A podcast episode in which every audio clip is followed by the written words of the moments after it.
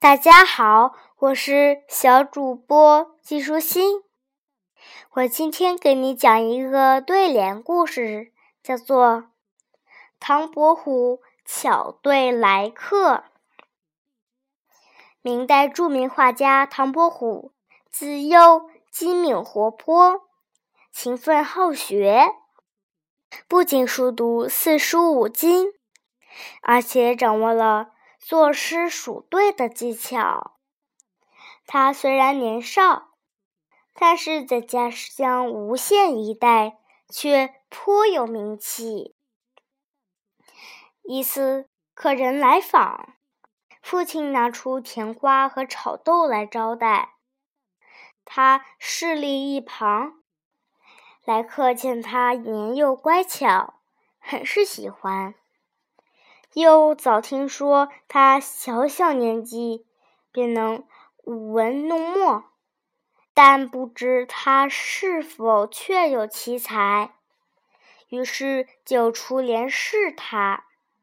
来客出一联，唐伯虎便答一联，从五言到七言，九言到十一言等，他都能对答如流。半晌过去了，客人能够想到的对联已经全部拿出来了，却始终没有难住唐伯虎。这时，唐伯虎的父亲看到了朋友的脸上有窘色，马上解围道：“让叔叔休息片刻再教你，快让叔叔吃个甜瓜润润嗓子。”来客接过唐伯虎地上的甜瓜，双目凝视了一下，然后笑着说：“甜瓜切破，分成两片，玉玻璃。”聪明的唐伯虎立刻想到客人的这句即兴联，按平仄来看是下联。那当然要找合适的上联才行。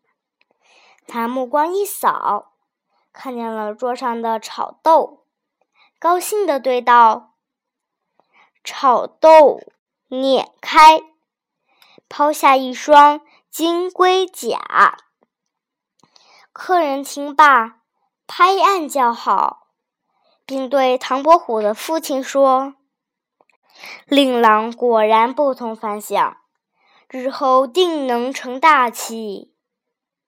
还有一次，唐伯虎外出闲游，到了蜀湖边上一个美如仙境的乡村，看见一个中年妇人，一面打扫乱柴，一面大叫他的小叔子，说：“快来帮我捆柴，我好搬回家去。”小叔子听到，立刻帮嫂子把柴捆了。唐伯虎见这情景，于是得一上联：“扫扫乱柴呼叔叔。”这上联很奇特，“嫂子”的“嫂”与“扫地”的“扫”，“叔叔”的“叔”和“束缚”的“束”，都是。音同而意义不同，唐伯虎一时也想不出下联来，只好边走边思索。不知不觉间，来到了另一个村子。他看见一个妇女挑着一担水，由于扁担没有扎结实，水桶咕咚一声掉地上了。摔散了，妇女忙叫她的小姑拿去箍紧。小姑笑着说：“不要慌，我来把它箍紧。”唐伯虎见了此种状况，立即来了灵感，于是对出了下联：“疑疑破桶令姑姑。”此对也很奇特，阿姨的姨和转移的姨，姑姑的姑和金箍棒的箍，都是音同而意义不同，和上联对仗既工整又自然，可谓别具一格。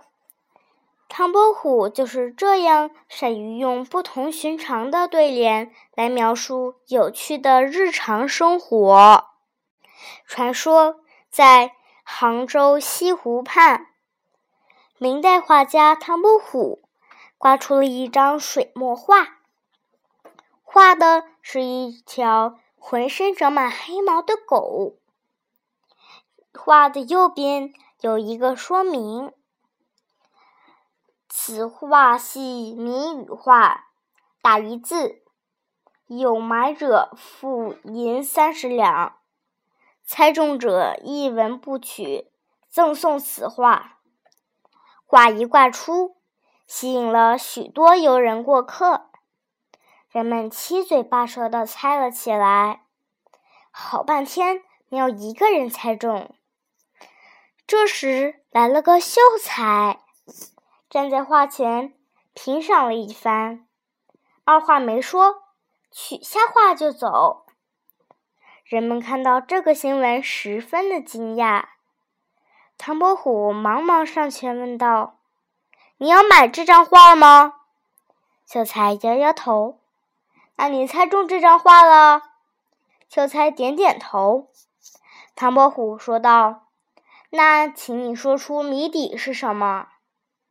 秀才还是一声不吭，唐伯虎又连问三声，秀才仍然不回答，拿着画自顾自的走了。唐伯虎望着秀才的背影，哈哈一笑：“猜中了，猜中了！”说完，扬长而去。请问这张画的谜底是什么呢？秀才为什么一声不吭的把花拿走了呢？原来呀，谜底是沉默的“墨”字。